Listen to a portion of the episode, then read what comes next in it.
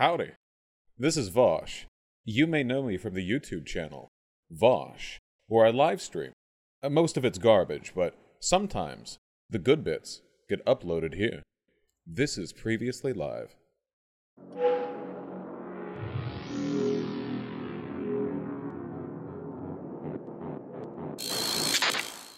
Hello, hello. Hello, hello! What's up? All right, there's my face. Turn turn up the volume or turn down? Okay, turn down the volume.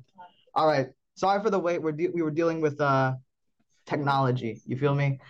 Um, You have nothing to apologize for. thank you. I appreciate that. So, just so the audience knows, the way this is going to be formatted is we have two clubs gathered here today. Um, the College Dems and a group called Solidarity. They're the socialist club on campus. Overall, very cool people. And we are going to talk about fascism. We're going to start with a speech by me and then a speech by a member from Solidarity. And then we're going to, uh, I guess, Vosh has an opportunity to give a long speech if he wants or a, a short speech. And then we're going to go into a sort of conversation back and forth uh, about the topic. And then at the end, I will do audience questions. They're currently passing around a paper with for that reason. But I guess uh, whenever you guys are ready to start, you guys are ready. Vosh, are you ready? I am. Okay. Actually, yeah. Um, perfect, perfect, perfect, perfect. So It's not Matt Binder, guys. I'll start off by introducing myself. My name is Nathan Galang. Um, I'm the president of the College Democrats, and I am a progressive. I am a enjoyer of progressive policies and progressive politics. I'm a former candidate for my city council. Didn't win, but got 41% of the vote, which I think is pretty solid for a first timer. It is. Um, my YouTube and Twitch, just a shameless self promote, are the Nathan Glang, and I plan to start streaming soon if you guys are interested in that. But enough about me. We can move on to our guest speakers and our topic. Um, today we'll be talking about fascism, uh, not in support of it, obviously, but instead of how we fight it. We're going to, I already said this part earlier. Um, and of course, we'll be hearing from our keynote speaker, a guy many of you guys know in the audience. I'm talking about the live audience. Um, some of you might not, but his name is Ian. He is a YouTuber, and I prepared a short video, about 30 seconds. I can share it on the screen of who exactly we have gathered with, uh, with us today. Oh, um, if you don't mind, I show it. Is that all right, Vosh? Oh, please. I'm flattered. Take it away. Okay, perfect. All right. In three, two, one. What we do here is go back, back, back, back, back, back, back, back.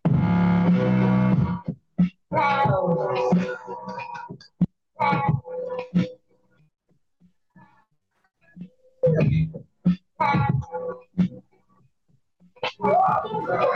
that fucking hurt. Sorry, that wasn't the right Ian. Bosh bad. Bad. Bad. Bad. Um,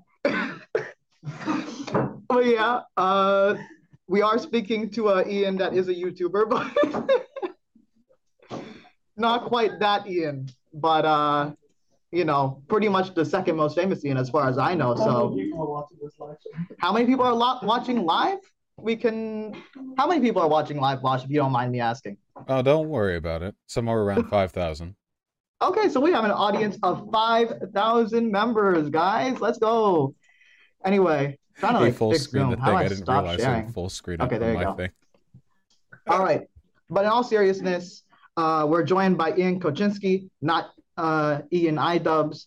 Uh, Vosh is a streamer and a YouTuber with 220 million views on his main channel, 409,000 subs on said channel, with an extra 100,000 on his second channel. That makes him one of the largest voices uh, for left wing politics in the world today and likely all of human history.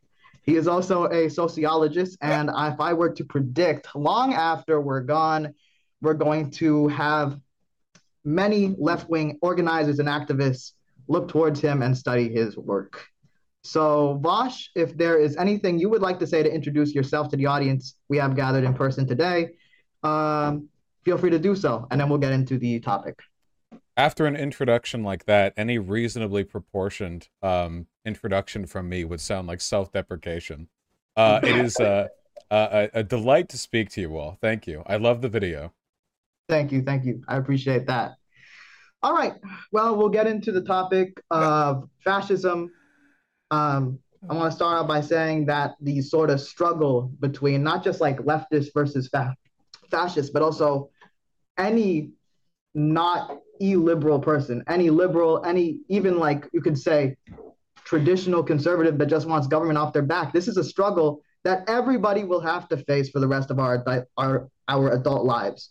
As the right continues to radicalize, whether or not we like it, we can't avoid it. But it's necessary. But if it's necessary to fight it, we have to know who our opponents are. And right now, I can say without a single ounce of doubt in my mind that the Republican Party is a lost cause of a party. I'm not talking about every single voter. I'm talking about every politician, every right wing media figure, every party leader, and every big money donor. Those are the people that are at best weak and going along with the, for the ride, or actively trying to push the party further and further right. And uh, they're succeeding at doing that goal at least.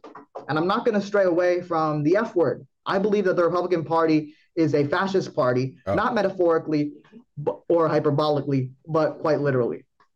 They question our democratic process. They lie without accountability. They complain about the weak, yet they live in a perpetual state of victimhood. Uh, they complain about the elites, and but they only dare to call out Soros, not their do- not their donors, not the billionaires and the I wealthy people that make up the party.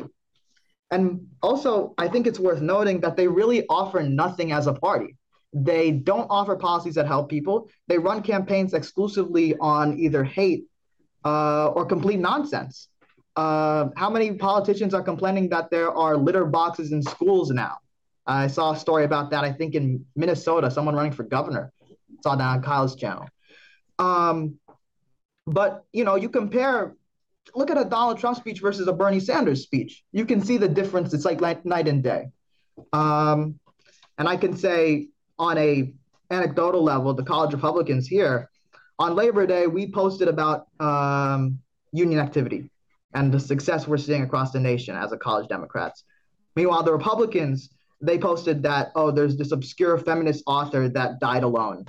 Um, that's who they are. I went to their meeting recently. They brought in a politician. It was the same old, same old. There's this notion that the left is afraid of debate. It's not true. They have blocked me on multiple social plat- social media platforms. They have they initially blocked the college Democrats until I came to their meeting, and then they stopped. Um, but you know, I'm not saying this about every individual, but I'm saying this about the future leaders, the current Muted leaders. to them, of course. The Republican Party is in an echo chamber, and they're afraid. Um, but they're not the only threat. There's two areas I want to bring up. I'll try to bring it up quickly about the threat of fascism and how we can fight it. Number one that I want to talk about, because we'll get back to the domestic front, but the international front. There's a lot of uh, uh, uh, of problems across the world, and a lot of it is being driven by I would describe as fascist. You can see countries like Russia, Saudi Arabia, and dare I say China, who have very authoritarian governments. Um, they they oftentimes are nationalistic. In the case of Russia, are actively invading a country that didn't attack them. In Saudi Arabia, they're doing a genocide in Yemen. And what are we doing as a nation, as America? Well, we're supporting Saudi Arabia. Luckily, we're not supporting Russia, but we really have a real lack of uh, moral compass when it comes to foreign policy. And I think the practical thing we can do as a government, if the if the left, if progressives were to ever gain power, which I think they will, in this decade or the next, we need to use the power we have within our own government, our bully pulpit, to say, you know what, if you're doing a genocide, we'll probably make our military aid conditional. If you are occupying territory that isn't yours, maybe you won't get that aid. Um, and not only that, I mean, when we're looking at the economics of it, if we're doing a trade deal, we could easily say you need to improve labor laws if you're going to have any American companies in your country. You know what I'm saying? If we're going to have outsourcing, at least make outsourcing that benefits the globe. So that's what we can do on an international front. I just saw on the domestic front. On a and, and the speech is coming to a close here. We need to beat the hell out of Republicans, metaphorically and politically, not real life. Um, and we need to call out the nonsense. We need a Democratic Party which uh, focuses on issues that matter which in when faced with the culture war nonsense, number one, takes the right position on the culture war, doesn't shy away from protecting the rights of black people or trans people or gay people or so on and so forth, but also will not let the entire uh, conversation get bogged down by CRT, by the fake CRT. The right wing believes it's being that's going on in schools by so-called agendas, so conspiracy theory nonsense. We need to, a Democratic Party that will counter that and win on that alone. John Fetterman is an ex- excellent example of a politician that does just that. Um, and when we are in power, we actually have to have a government which does good for the people. I think we need Medicare for all, college for all, Green New Deal, and so on and so forth, the entire Bernie agenda.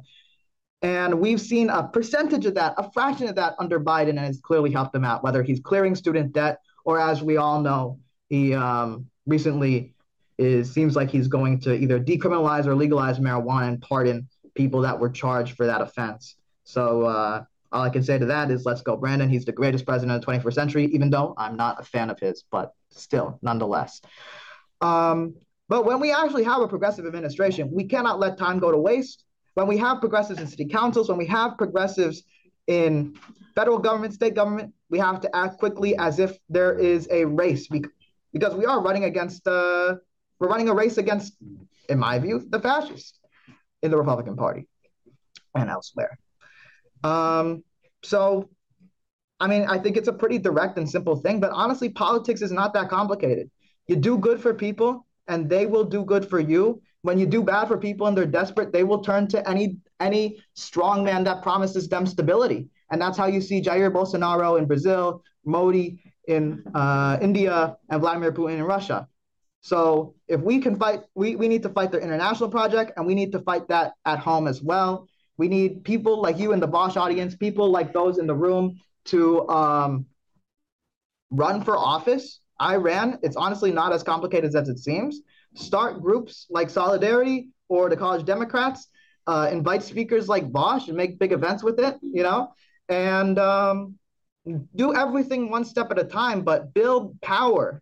That's what it is at the end. So many Democrats will shoot themselves in the foot when trying to build power, but uh, let's not do that as time goes on. And uh, if we do that, I do think we can at, we can either beat the fascists or hold them back long enough for humanity to survive a couple of thousand years. Uh, but with that, I invite the member of Solidarity. Okay, okay, okay. They said that they want to let you speak first, and then they'll talk after you. So I guess yeah, go, feel free to. The floor is yours. Is the floor mine?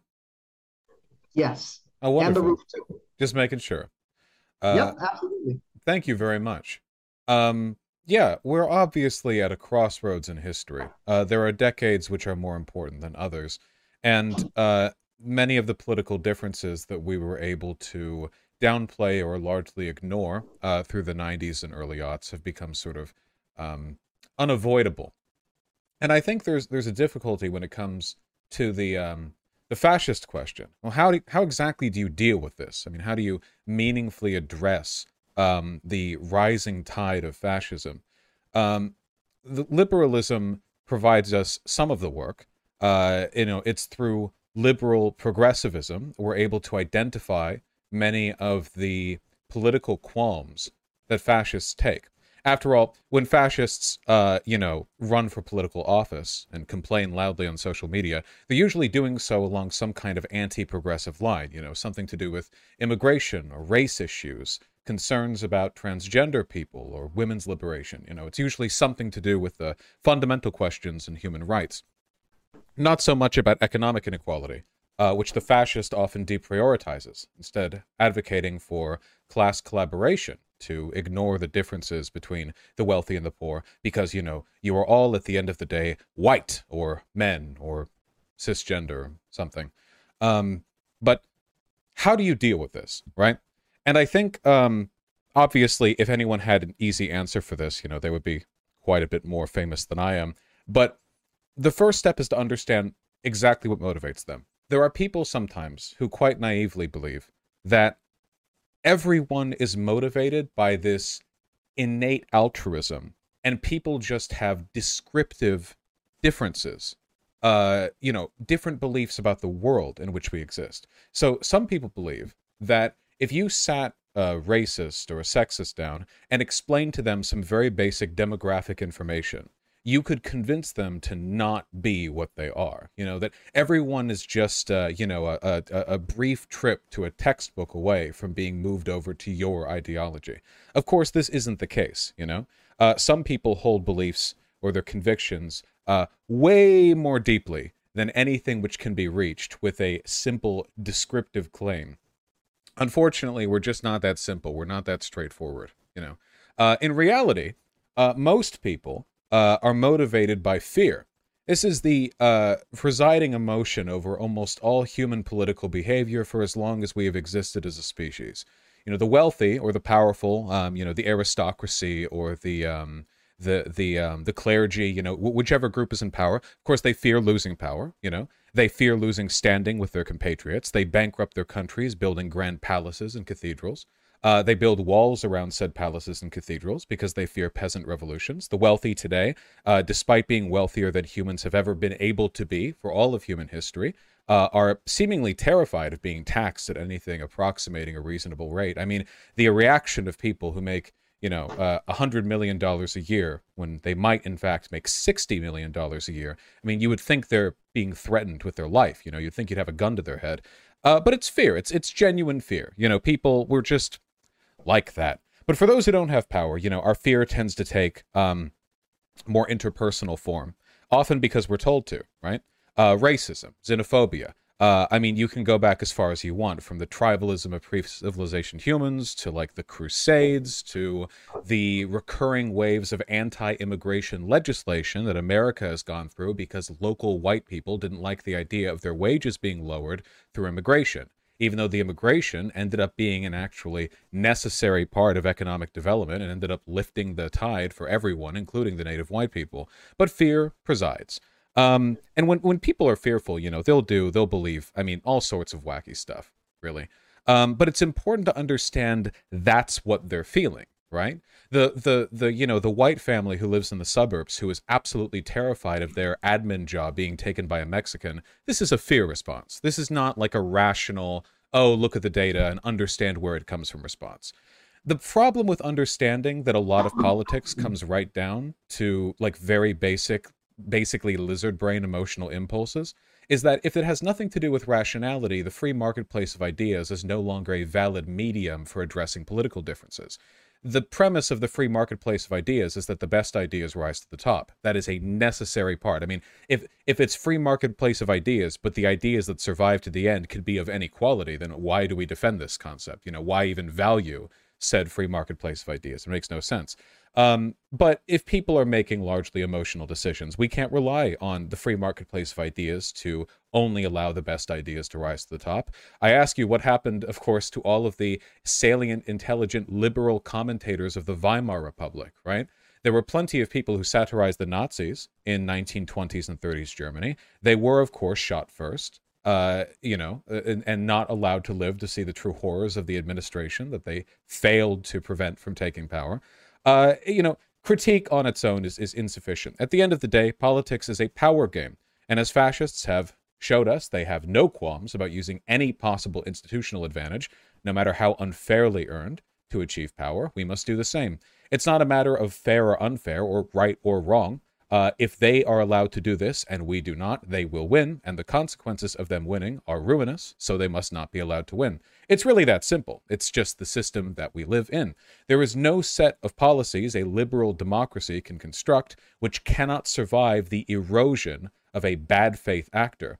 Given enough time with enough power, any set of people, any set of institutions can wear away at a fair minded democracy and replace it with an autocratic fascist government. So we have to be active. Uh, it is not simply enough to tell them they are wrong.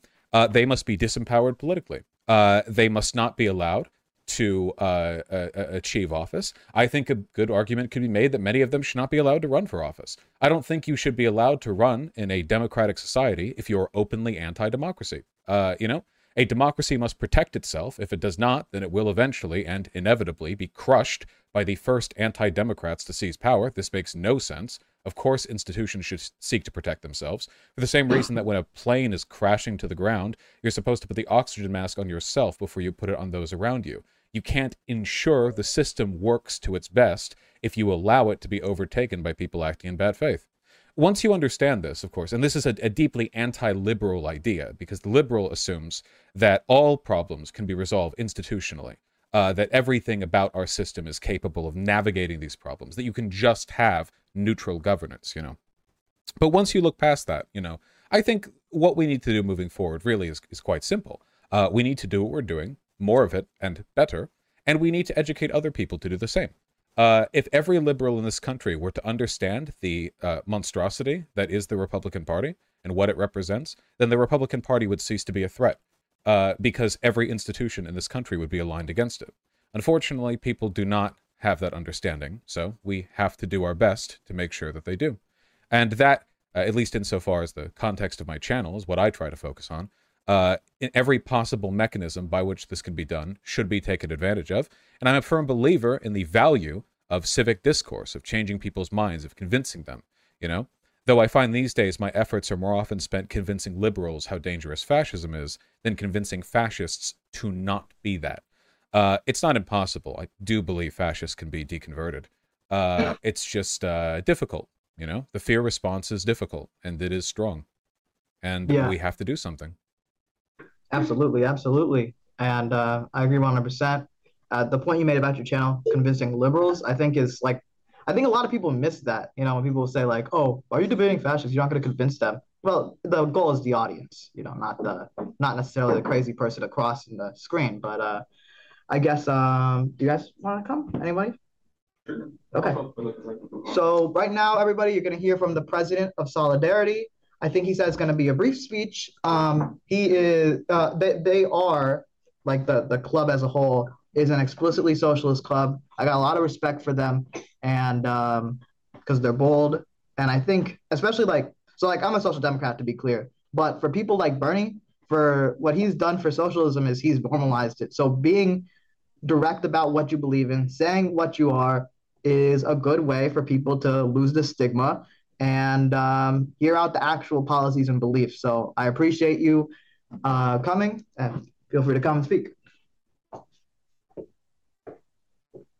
Hey, what's up? Uh, I'm not muted or anything. Uh, you are not. Okay, cool. Um, I was just going to say that this is going to be very short. I wrote very, like, very little. And I was also going to say that I'm only one of the lead organizers. I'm not like the president of Solidarity. But yeah, we are the uh, actual socialists here at FAU. The, and uh, we work together a lot with the uh, Democrats and other uh, left wing groups. And I just wanted to say that in 1930, 1933, uh, about 100 uh, British uh, Union of Fascists uh, members um, tried to organize. And uh, around 2,000 anti fascists showed up um, to counter protest them in what uh, became known as the Battle of Stockton, which a lot of historians say um, the, the British Union of Fascists never recovered from. Uh, one thing that we got to understand as anti-fascists is that there's more of us than there are of, of them. Um, and that it, the one of the most important things that we can do in order to uh, defeat fascism is to organize collectively and create like community uh, autonomy and self-defense. And what I mean by organize is like forming unions, forming tenants unions, um, like uh, joining uh, local organizations, joining mutual aid groups, uh, things that you're going to help people that literally live in your community and you're going to get to know those people. And when those people's rights are threatened just as uh, as we're, we're in florida a lot of these uh, a lot of people's rights are being currently threatened in florida specifically that of uh, the trans community. We uh, forming these uh, collective groups have come together to fight against um, uh, fascism here. Um, institutionalized fascism however that um, oh sorry. Oh wait real quick I just see here your meeting will end in 10 minutes. Need more time. Zoom Pro. What the fuck is this, man? Uh, hold on. I'll just finish real quick. Okay, yeah, uh, okay, cool. quick, and I'll deal uh, with it. I'll, I'll, make sure that the. This is a recurring I'll, problem. Historically, what is? Don't have the premium. The max is 45 minutes. Can we re- Can we? And we you can can start a new meeting. Okay, we can start a new meeting. We'll deal with it. We got you, Vosh. Um, historically, a popular front of liberals and uh, communists and socialists um, that don't tolerate intolerance within our governments um, are the people who have actually defeated fascism historically. So be there for the community and work closely with everyone who fights for democracy and the rights of oppressed classes. So, I was going to say, if you, uh, Lisa, do you want to? I'll do it like when he gets it Okay, fixed, cool. because yeah, Sounds good. I don't want to Yep. be cut short. These kids. Respectfully. Okay, so we're gonna hear from another member of Solidarity, another co-chair, excuse me. You see, they're the socialist group, so they have much more collective leadership. I rule the college dems with an iron fist. I did this meeting like unilaterally. I didn't ask anybody. But hold on, we're gonna restart the meeting. I'll send you on Discord again. Uh, stick with me. Thank you. Don't worry about me. Go ahead. Howdy. Hi. Okay, so you want to speak? Feel free to come up. I, Alright. If, it's, if you don't, that's I want to wait for Juan, but I mean, I can't. He's just gonna. Yeah, that's. Okay, so we have our other speaker here. Hello. Um, so uh, I just wanted to say thank you for uh, joining this event and being a part of it. Um, as was mentioned before, I am the co-chair of Solidarity. By the way, keep the gram. It's sol.fau on Instagram. Sorry, quick shell. Um, uh, I just wanted to say that uh, out of everything said, I, I don't disagree. I mean, here I am, right? Um, on top of that, I think that overall we should connect with each other as uh, leftists, as activists. We have to take the time to, you know, treat each other like people. I like overall. That's the only comment I would say. um, but yeah, it's in in the by progressing and by um, working together and uh, trying to do as much as you can as an activist, like not just streaming or not streaming, but watching streams, like voting, uh, canvassing, all of the things that like I, um, I just support you advocating for as a, as a an influencer. Is that the word? Uh, yes. Influencer, yeah. Um, Yeah. but yeah, that's all. Do the most that you can. Connect with uh, the people that you know need it. Yep. Everybody. Yeah. That's all. And I mean, don't be weird. Yep. That's it. All right. Hello. I'd like to add something, if I may. Sure, sure. One of the um, one of the one of the most difficult problems that left-leaning people have had to reconcile with, I think, is uh, recruitment, bringing in new people. Um, how do you expand our ranks? You know, I think this is ever more important when you consider the fact that it's very difficult to move a fascist towards non-fascism. Uh, you know, it's it, there. There seems to be a kind of um, threshold point where somebody's at some point in their life is going to be introduced to a political influence, and past that point, they sort of roll down the hill they're given. Um, and speaking of fear, you know, there are other emotional impulses that drive our political biases.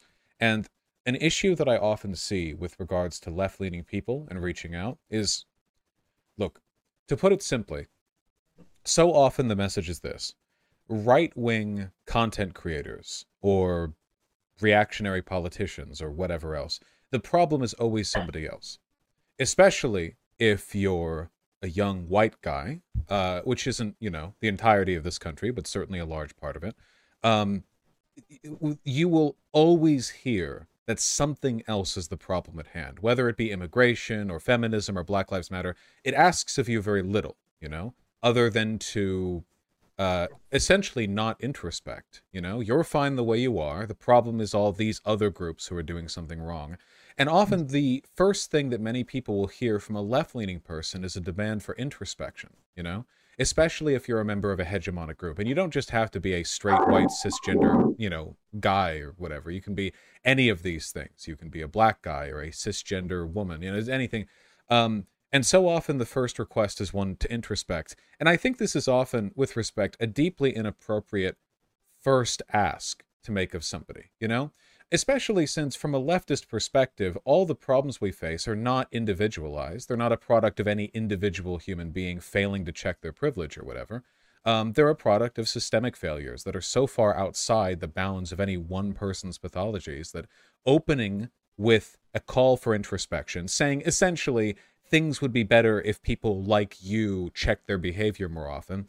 Um, it, this is very bad at recruiting. It makes us look quite um, quite unfun, you know, quite serious, uh, quite self-deprecating. It leads into a lot of nasty stereotypes about, say, self-hating men, uh, you know, for for being feminists and the like.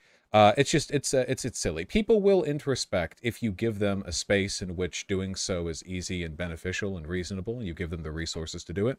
But you want to open with broader systemic claims. You know, weaponize anger. Be fearful of the right things to be afraid of. You know, climate change or economic inequality or the fact that none of us will ever be able to afford to buy a house. These are valuable directions to set people on, and it's so so important that we come across as you know um, likable, frankly, to people who might otherwise be turned away in favor of a much easier entry point to reactionary politics. Yeah, yeah, absolutely. And uh, I mean, I think you can kind of see that in the when you have conversations with these people. Um, a lot of people are conservatives because being a conservative is easy.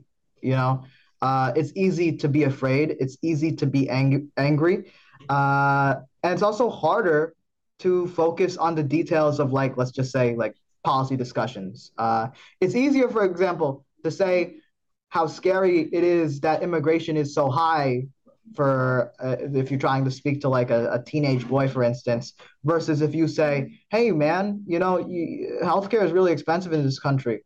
You, you should really deal with it. it, it we can save a lot of lives and money, which is the thing that I talk about, but is way more difficult for like the broader general audience, especially like uh, sort of immature folks, young people that are really coming in to the world. There was a recent conversation I had on the outside when I was advertising this event. Some guy went up to me. He's like, "Oh, what you got there?" I was handing out flyers with uh, handing out these flyers here. I like it a lot, but uh,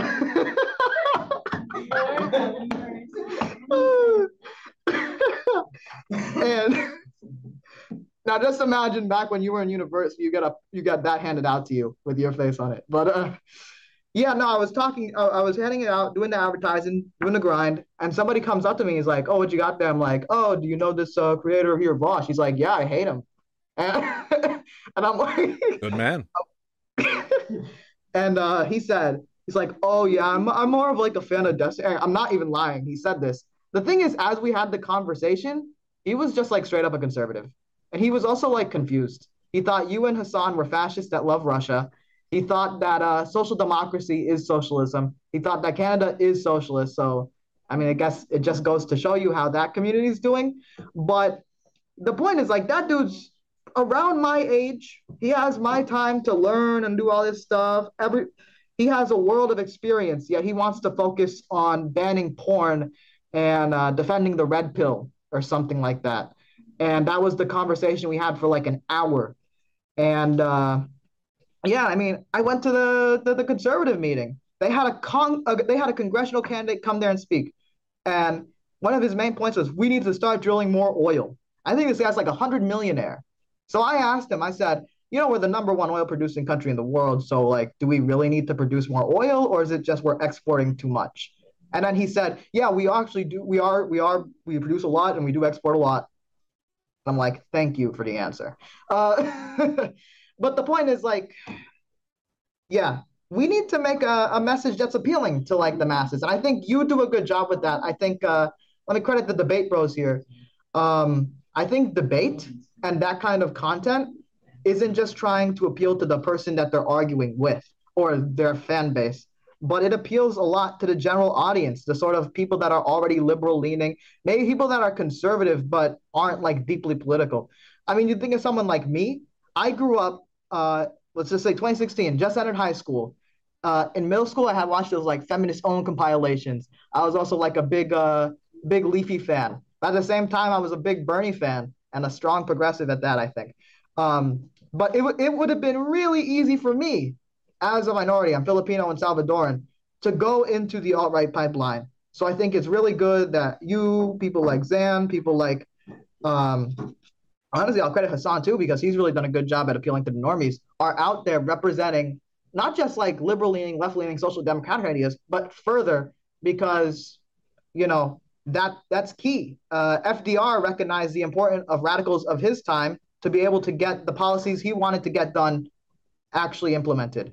And um, yeah, I mean, uh, I guess if you got anything to respond to what I said, I said a lot, so I, I want it to be a good back and forth. So I talk too much, but yeah. Only that there are many politically confused people, and very few people have political or ethical uh, positions that are completely coherent. Arguably, nobody does, depending on how in the weeds you want to get on ethics. You know, it's not as though philosophers have solved that subject. Uh, the best we can really do is keep our messaging simple and broadly relatable. This, to me, is one of the greatest failings of um, liberal feminism and liberal anti racism, in large part that by being individualized, they are largely a matter of correcting individual behavior, which turns into this oppression Olympics pissing contest that I don't think legitimately makes people any less racist or society any less racially biased. There's a person I'm thinking of, um, a woman who wrote books on this. Um, we, we, we make fun of her on my channel. I'm forgetting her name, unfortunately, but I'm sure chat will remind me if given the opportunity. Uh, the, uh, Robin DiAngelo. There it is, Robin DiAngelo. Um, just rep- representative, I think, of a, a, sort of broader trend where um, progressivism is sold to people as a kind of self-help. You know, self-help is great. Uh, I say this, uh, you know, dripping with sarcasm, not just because it makes us better, but because it makes other people know that we're doing better than we were before. You know, it be it turns it turns uh, personal progress into a uh, commodified and representative, uh, you know, um, sort of aspect of ourselves. Uh, and in doing so, you know, it really, it essentially turns it all into a great big virtue signal, you know. Uh, and now we're in the weeds, and you know, people will argue over, say, Latin, you know, like Latin X, you know, like people. Yeah people get real yeah. upsetty spaghetti over stuff like that and people get real in the weeds over very particular specifics over elements of transgender politics or race politics unfortunately the fact of the matter is this the nitty gritty of these issues are largely irrelevant in the face of the broader questions do we want to live in a country where black and white people have equal opportunity to achieve in life? What does equal opportunity look like? Do trans people deserve to exist? Questions to which, of course, I all say yes, but many people don't. But when you get mm-hmm. into the nitty gritty on these issues, you're now operating on a uh, a weakened position. Not just because even if you win this argument, you haven't really convinced anyone of anything outside of this particular minutia, but also because politically uninvolved people will see the minutia of the argument as evidence of how particular and divorced from real issues you are. You know, a person with no real political investment, if they hear a leftist sincerely arguing for some like very specific thing about the trans people, you know, even if they're completely correct, don't get me wrong, even if they're fully correct in doing so, you must understand that to an average person who's not that invested in this issue, they'll think of you as a kind of like, uh, oh, look at where the left has gone now. It used to just be about defending women and trans people, but now you have to know all this nonsense. You have to be on board with all this. This is not to say that you should um, completely abandon these problems or you should just take the conservative side. God, no. It's only to say that an effort should be made to make the arguments you have on as broad a subject as possible, um, as many times as possible, to get carried away in the details. Um, as infrequently as possible because you have very, very, very little to win and comparatively more to lose in those circumstances. Yeah, and I would say like um, I think oh my god, framing for almost every conversation you have, whether it's just like a you conversation trying to convince about, right? somebody, actual one-on-one conversation like that, or um, debating. Framing is key with so many of these things. Uh, I went to uh, the school board meetings, which are overrun by absolute psychos, crazy people that go in there and want to want the school board to use their magic school board powers to erase all the gay students, I guess. Um, but when I went up to speak, I actually used the research doc that you have on your Reddit, and I was speaking about um, trans people and the fact that transitioning is good. It's beneficial. The overwhelming research says so. There's a consensus. There's all these institutions that say so. And at the end of the day, it's all about letting making less people kill themselves. It's about saving lives. Now, and I also mentioned one of the facts on there was that even even social transition, just recognizing, just respecting a young person, even if they don't get any of the surgery or anything like that, but respect lowers anxiety, lowers depression, so on and so forth. And you know what happened? The next day, I got a call from the school board because some of the members wanted some of the sources from the doc. So, uh, and you know, in a more combative situations where like you're at the um, college Republicans, for instance, uh, I was at their meeting and we had a discussion about uh, the the the they, they decided to talk about DeSantis being a human trafficker and they were like being like, oh, based, based, and I was like, no, not not based. Well, I told them and I framed it as, look, you could make a case for moving people if you have their consent, if you don't lie to them. I just kept pressuring. Why are they lying? Also, we're in Florida. As apparently Republicans love the Cuban population here because they were leaving Castro. Why are we not extending the same hand to uh, Venezuelans, which are leaving under similar situations?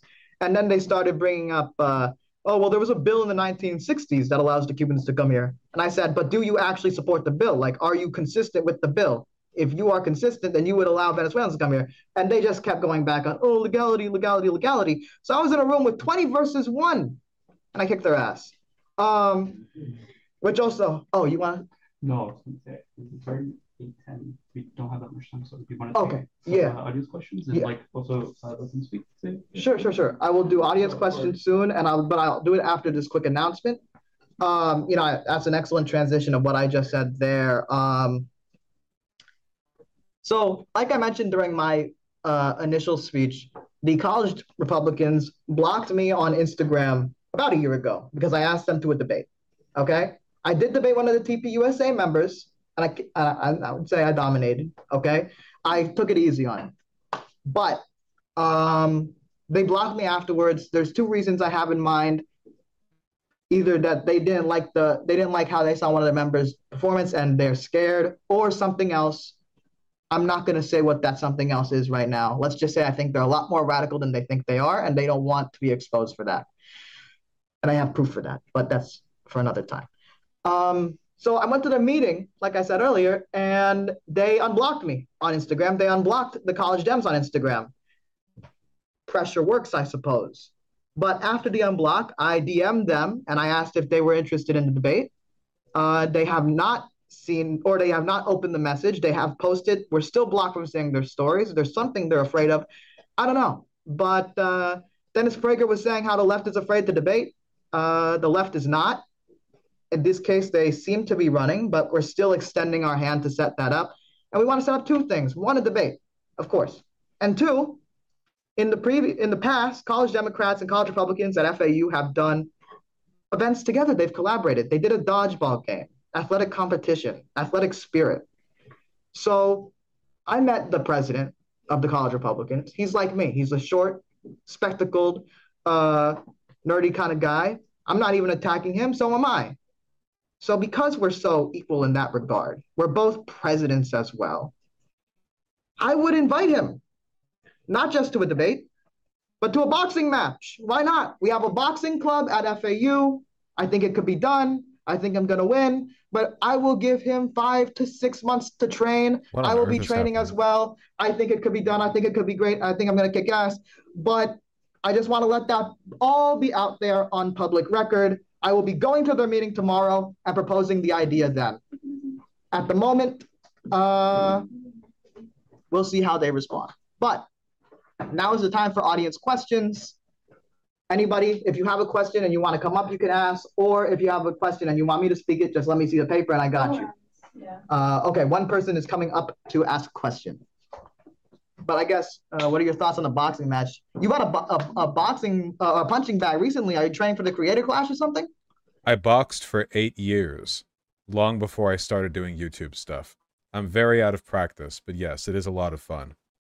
Uh huh. Uh huh. I, I I think you can consider the influencer boxing, get in the KSI card. Maybe uh, you know, there's I've- some heavyweights out there. I've got pretty bad joints now. I'd have to really think about that.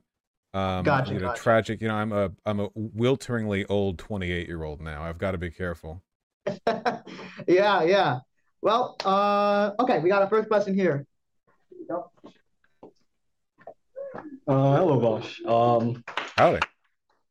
uh, first, I want to ask you, so just to sort of clarify your opinion on something. Um, you said that uh, you think it's okay, to it's good to have sort of open discourse with uh, fascists so that you can change, I guess, the opinion of the audience. Would you Would you agree with that? If it's in a good context. There are bad ways to platform and to have discussions, of course. What What way do you think would be a bad way or a bad uh, type of discourse if you're trying to change minds of sort of the audience of a fascist? You know, um, someone like um, Nick Fuentes, for example. Well, there are fascists who are far smaller than you, and by platforming them, you risk potentially elevating their audience in a way which is more beneficial than anything you could get from doing better than them. There are also many fascists who have completely given up on pretending to have a good argument, and at this point simply engage in debate as a way of spreading their notoriety. Like they would just have a debate to just yell slurs or just sort of loudly exclaim things without any substance. At this point, I don't think there's any point in talking to them. The proper debate should be one in which both people are capable of being humiliated. If I come to a debate and I make a point and I am proven wrong, I feel bad. But there are people who will confidently say things that they know are not true, and when it is proven they're not true, they'll just move on to another thing because they're shamelessly anti empiricist. In such a context, there's not really a point in talking to them. It's better to just focus on other people. Most people do at least pretend to care about the things they believe in. I think I would agree with a lot of that. I would agree that um, there are a lot of fascists that sort of, um, when you talk to them and you disapprove a certain point that they make, they'll just jump to the next point because it's not really about um, proving a point. It's about setting up an ideology and then sort of saying, uh, this is what we get from the conclusion of that ideology. Um, and so I, I think that um, there's a lot of ways that one could uh, platform a fascist. And I think the way that one should do it heavily depends on the type of person you're talking to and the type of person that you are. And I think that um, if you're talking to someone and your ideas are better than them and you're better at presenting your ideas than them, then I think nine times out of 10, you should always try and talk to that person and try and delegitimize their ideas from their audience. At least make someone start to think a little bit in their audience. Um, sort of, no matter who it is. I think, you know, I, I used to be um, pretty right wing, and then uh, now I'm, I'm pretty far left wing. And uh, I think that um, that wouldn't have happened if I didn't see sort of the back and forth between, you know, uh, left wingers and right wingers on a uh, YouTube channel. Of course, discourse is important, but it's always important to choose who you talk to as well. The process of engagement and debate is valuable, but uh, as is always the case with any kind of you know message spreading, you know it has to be done with discretion. If you can't do that, then you just waste your time in this like sort of irrelevant whirlpool of, of debates with people who are so unserious that you're frankly just wasting your time talking to them. But I do think most people can have their minds changed, at least potentially, and I do think that many conversations are worth having. The specifics of how to decide which conversations are, though, is honestly really complicated and changes a lot depending on factors that can change at any moment. Mm-hmm.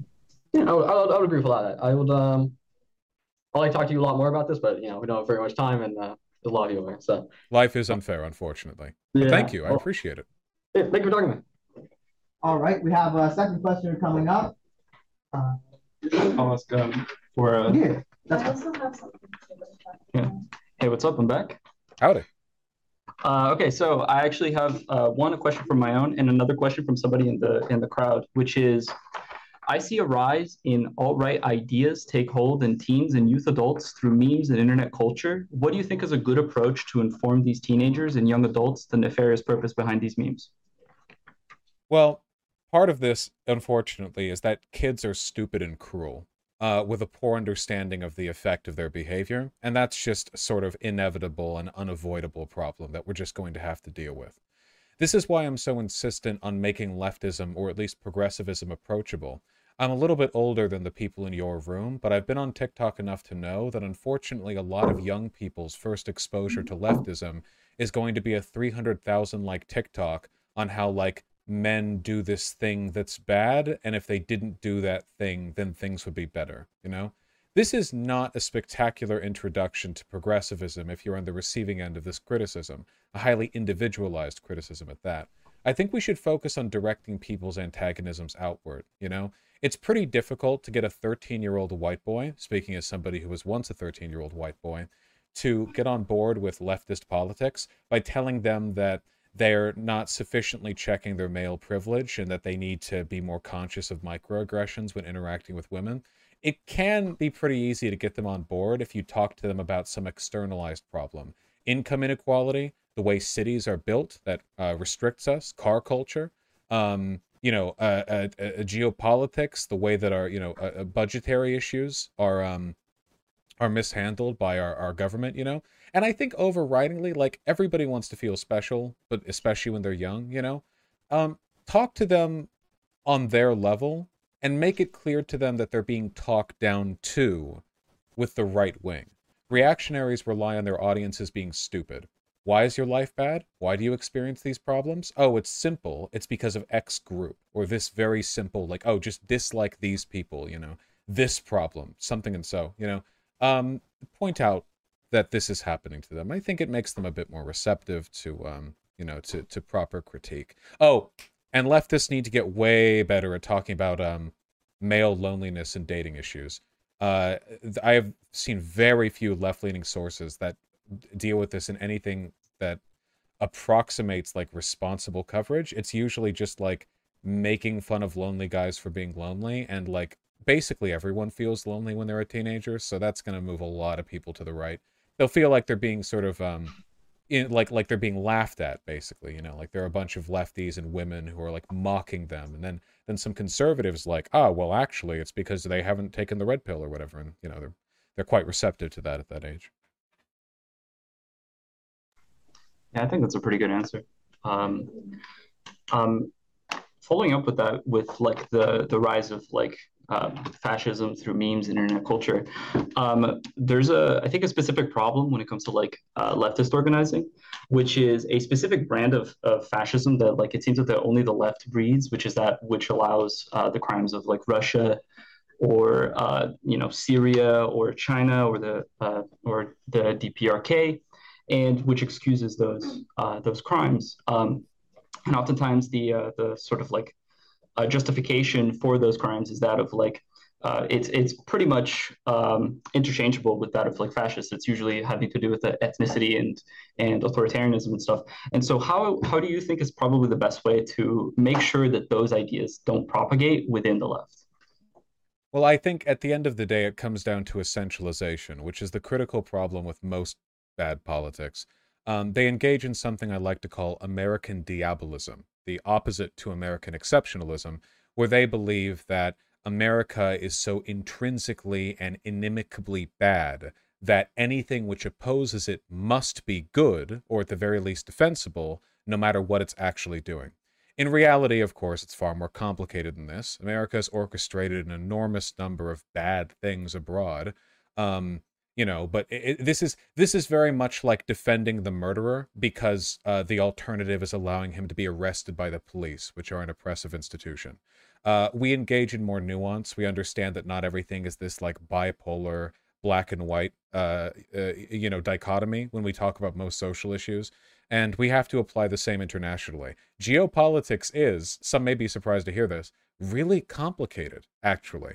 Um, and uh, it's it's it's it's quite difficult. I think you know your your understanding of these issues is so so limited sometimes. Uh, it, it, becomes a um, a sport a sporting match, you know. But other countries, defended by many of these groups, don't even subscribe to this themselves. Russia and China haven't had a good relationship since the 70s, or the Soviet Union and China, you know, back then. Um, the relationship between Bolivia and Russia is, is, is broadly strained. Likewise with China. Syria's relationship with Russia is is in a way kind of mutually destructive, depending on your aims. It's it's just a very simplistic way of thinking of things. You know, Every, at the end of the day, everybody wants a good guy to root for, uh, and unfortunately, geopolitics is an inappropriate venue to demonstrate that bias. Yeah, I gotta say, as, as like somebody from uh from uh, the global south, I'm, I'm from Brazil. Um, I find that a lot of these like people uh do tend to like simplify like geopolitical problems as like a sort of like a good guy versus bad guy, where the just the the only difference is that like America's the bad guy this time, uh, instead of actually looking at the fact that like you know, uh, China and Russia, those are all capitalist nations as well and have the same problems as us. I just want to say thanks again for for being here. Um, um, just want to say uh, join a mutual aid group, and um, and I'm going to see if anybody else has any more questions. Thank you. Pleasure's mine. And congratulations, partially, on um, your home country's recent election results. Hey, that's only only first round. Second round's coming. Yes, we'll see.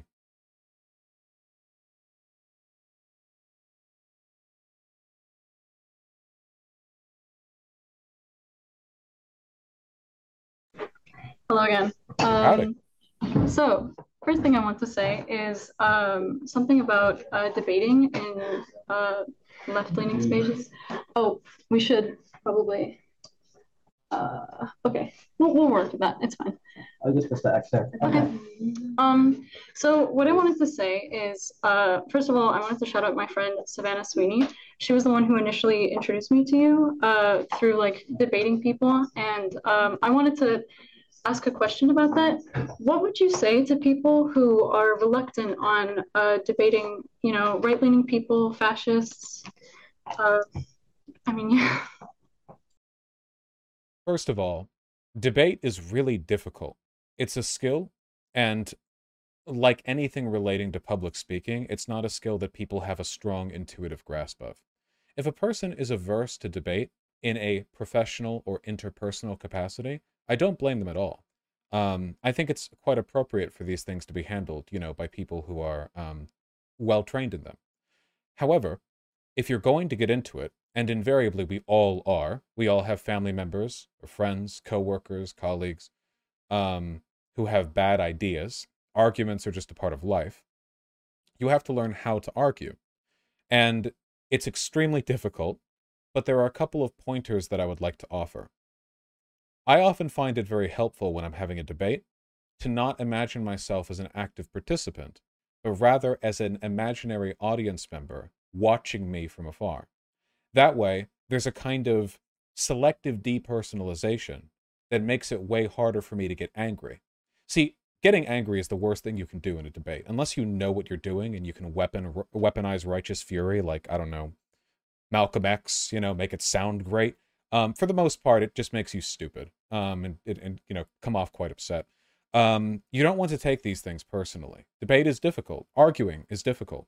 Um, and you want to be able to think, as maybe a, a chess player would, about their next move carefully about what direction to head down.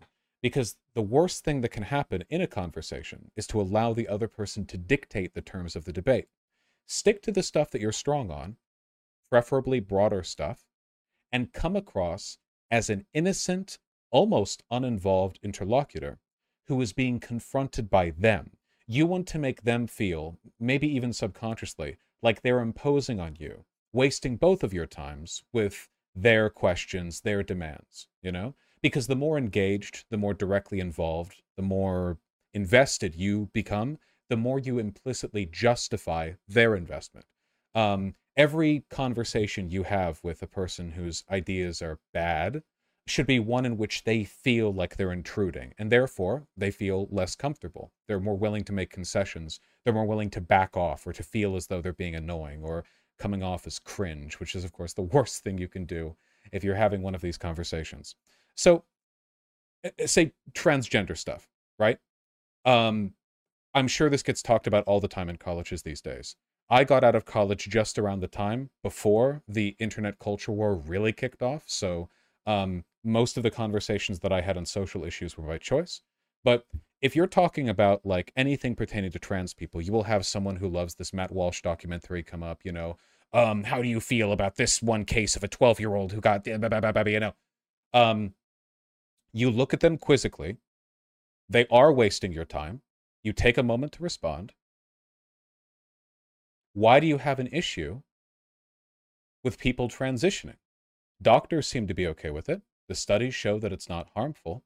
And It seems to make trans people far happier. What social harm is being done?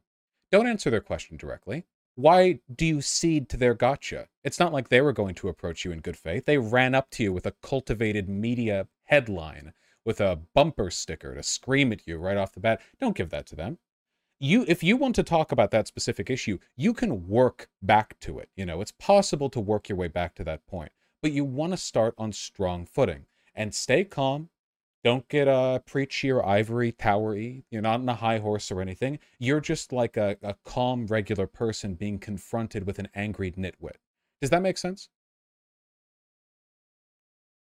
Yeah.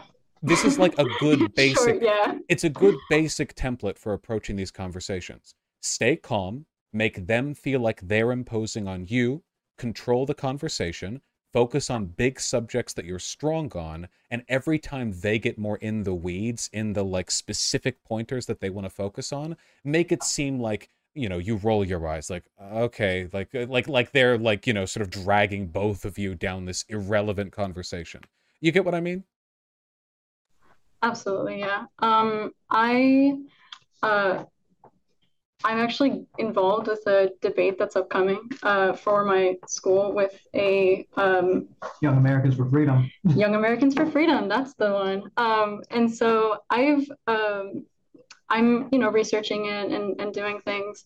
Um, the question more so was to kind of uh, kind of talk about how like a lot of people are very um, apprehensive when it comes to debating um, like fascists and uh, alt-right people. Like um, it's dedicated to one of my friends who's also here. Um, and she wanted to say something. Uh, she wanted to say, my friend Logan, she's our esteemed delegate, or delegate? Yes, that's the word. Good grief. Um, and so she said, always make sure that your leftism is rooted in a place of compassion and you want to help people.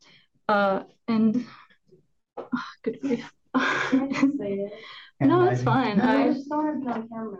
and not need to be right. That's the the last part.